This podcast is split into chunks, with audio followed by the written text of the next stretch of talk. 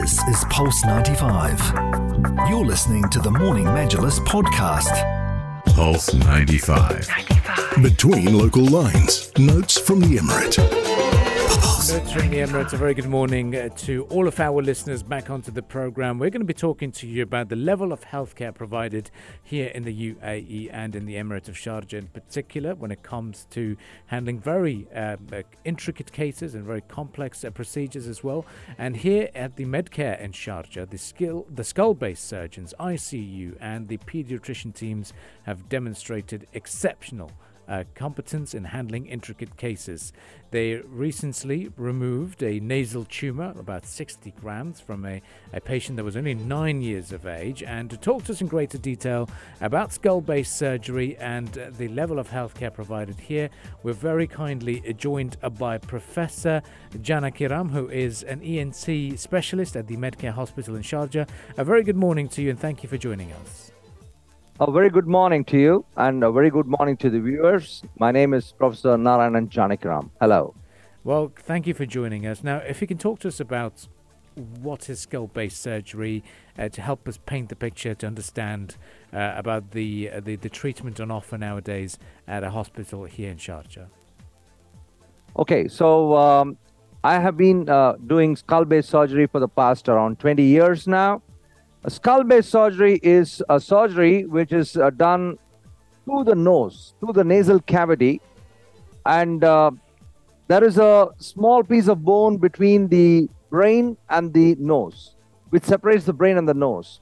So any any tumor which occurs between the brain and the nose, or just adjacent to the nose, adjacent to the brain, uh, if we operate, it's called skull-base surgery. It's a very new concept and we don't make incisions. We don't uh, you know cut the head or break the head. And we do it via the nose and we remove tumors. Amazing. So that that is a great uh, procedure so you're saying it's a very new procedure and it, it's it, it, so what are the latest advancements you, you, would you say in terms of its technique and, and how it's been conducted nowadays yeah, so basically now the trend of uh, surgery is moving towards natural orifice surgery. Means you don't make scars outside, mm. you hmm. don't break bones, and you go through the natural orifices, like for example the ear, the nose, or the mouth, so that there's no scar. Mm. And this is called minimally invasive surgery. So it's like the laparoscopy or uh, you know ureteroscopy, they, or paravaginal surgery, hysterectomy, and things like that. Nobody wants a scar in the face. The hmm. face is the most exposed part of a human being, and nobody wants the face to be cut. So, uh, latest surgery was developed uh, in the US, and um, this is also now spread throughout the world. And I am a specialist in skull base surgery where I don't make incisions. I go with an endoscope through the nose, and we remove tumors, uh, large tumors through the nose. And uh, doctor, uh, what about the patient um, um, that that gets this operation done um, after the operation? How would the patient feel? Like, uh, is there a lot of pain uh, that the the patient will encounter afterwards? How will that be managed? Uh, are there any medication, special medication for that? And and how will they feel afterwards in general, or the quality of life so, afterwards? Very very good question. Actually, when you look at the patient you will not see that the patient has been operated at all. After a week, you will not find any scar. He will be just moving around as a normal person. This is number one. Number two is when we break the skull and operate through the skull, then the hospital stays more and you have various other consequences. You have uh, brain retraction, so you have some giddiness and things like that, which is completely avoided. But at the same time, since we are going through the nose, we uh, the nose will have a little crusting you know it's a mm-hmm. crusting. So the patient has to douche the nose. We'll have to put saline inside the nose. Uh, apart from that not much uh, of uh, you know abnormality which is seen in the patient. The patient should be fine in another three months. And uh, the the scarring is not there. The, the cosmetic results are better. The post-operative care and the results are far better than breaking the skull Wow, it sounds like a very intricate operation, you could say, and just kind of showcases how modern the healthcare is here in the Emirate of Sharjah. Uh, Dr. Janakiram, what precautions would you recommend to the public to take to actually prevent such a case? First of all, um, patients should present early. So in Medcare Sharjah, uh, during my visits, I've been seeing that the patients present a little late. So the tumors are very big. For example, we did a, a tumor very recently, 60 grams. It's very big, and uh, they uh, presented with uh, diminishing vision. So the the eye was, uh, uh, you know, he was not able to see through the eye, and he also had the extension of the tumor into the brain. So basically, when the the earlier the better. So the patient when he presents with nasal obstruction or uh, if there is bleeding from the nose or if there is loss of smell or if there is uh, you know um, symptoms like nasal discharge. So it is better to present early uh, in such cases. So first is prevention. Second is if the patient has headache. Number one headache. He has to uh, come to a ENT surgeon or a skull base surgeon. And of course if he has got fits epilepsy epilepsy or diminishing vision. So the vision starts diminishing. One side of the vision goes off. The right side or the left side then he has to observe it and come to the um, the the skull base surgeon. With respect to the ear some patients can have hearing loss. They can have hearing loss they'll have a sound in the ear and all these are symptoms for which they have to present very early. And so the treatment becomes very easy and uh, we will have uh, a better time.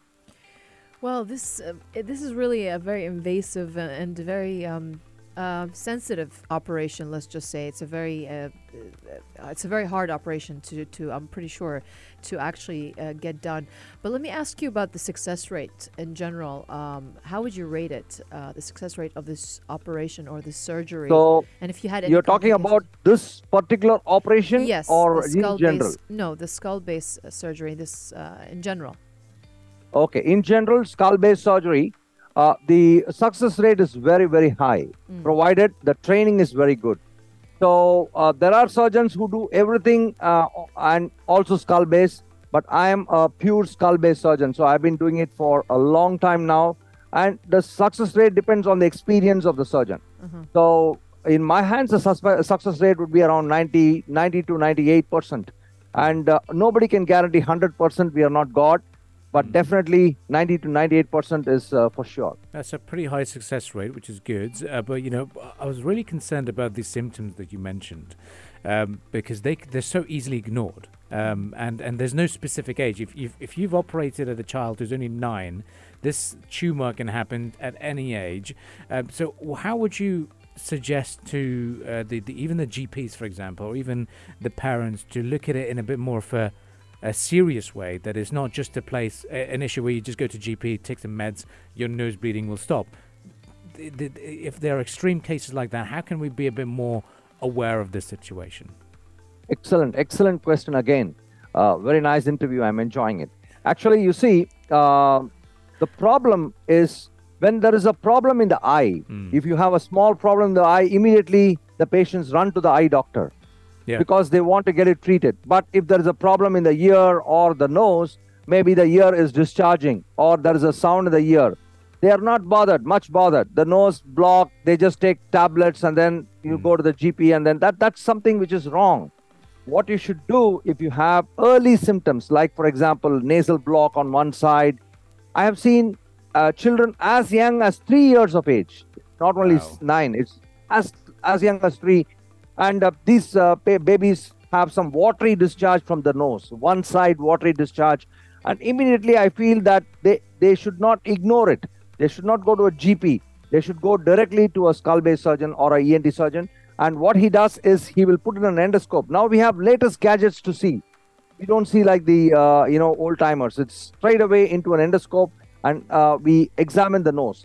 Now to enumerate it and to summarize it early detection if the patient has got nasal obstruction nasal discharge epistaxis that is bleeding from the nose or uh, loss of smell or for example diminishing vision or sometimes watering from the eye all these or sometimes slight bulging of the eye these are all symptoms where they have to go very early with respect to the ear ear discharge and also some ringing noises vertigo that is a little uh, you know the feeling of imbalance True. so that is commonly see this is a misnomer many people when they have a little imbalance they first visit a general practitioner, GP, or a neurologist. The commonest cause for imbalance, that is a vertigo, is ENT. So they should visit a ENT surgeon. And mm. that can be because of various reasons. One of the reasons is a tumor inside the brain. Mm. Let's talk more about, again, uh, the post operative uh, recovery, because that's very, very important. So, uh, just uh, one last time uh, how long is the recovery time and also things to avoid after the surgery, like activities or anything in, in particular? So, skull base surgery is a spectrum. You mm. have a big spectrum. If it, is, if it is going to be a tumor in the nose, then there is a specific recovery time if it's going to be the uh, tumor just above the nose inside the brain, but just adjacent to the nose, the recovery time is different. So, in general, I want to summarize that at least you should be uh, in bed rest for at least 14 days, 7 to 14 days after the surgery. Number one, there will be a crusting, a lot of crusting in the nose, and you have to regularly follow nasal douching solution. So, that is very important.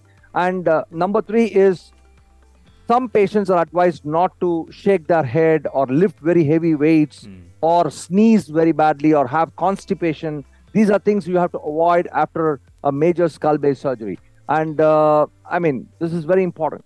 Amazing. Well, Dr. Janakiram, I just want to ask because you talked about uh, operating on a three year old and you just recently operated on a nine year old as well. Are infants more susceptible to this than other ages? Uh, now, there are some particular diseases which come in infants. For example, you have uh, meningoencephalocele, or you have tumors in, uh, like craniopharyngiomas. These are all common in children. Uh, and angiofibromas. Angiofibroma, I am the specialist. I have published the maximum number of series in the whole world in literature. And uh, I have published several articles on this tumor. And uh, this is very common in children. But there is another set where it occurs in middle age and elderly individuals, like, for example, pituitary tumors or, for example, cancers, cancers of the nose. Cancers of the nose, nowadays, we never cut. We uh, Most of the cancers of the nose, we operate through the nose and uh, with, with minimally invasive surgery. This is all the nuances of skull base surgery. So we have the whole spectrum, right from three years till around 80 years, various kinds of tumors presenting in various kinds of patients. Well, Professor, uh, there's lots of lots of information, a wealth of knowledge uh, that we've just taken back from this interview. I know when there's a lot of paranoid mothers will be now knocking on your doors at the hospital saying, "Hey, you know, get get my children checked up right now."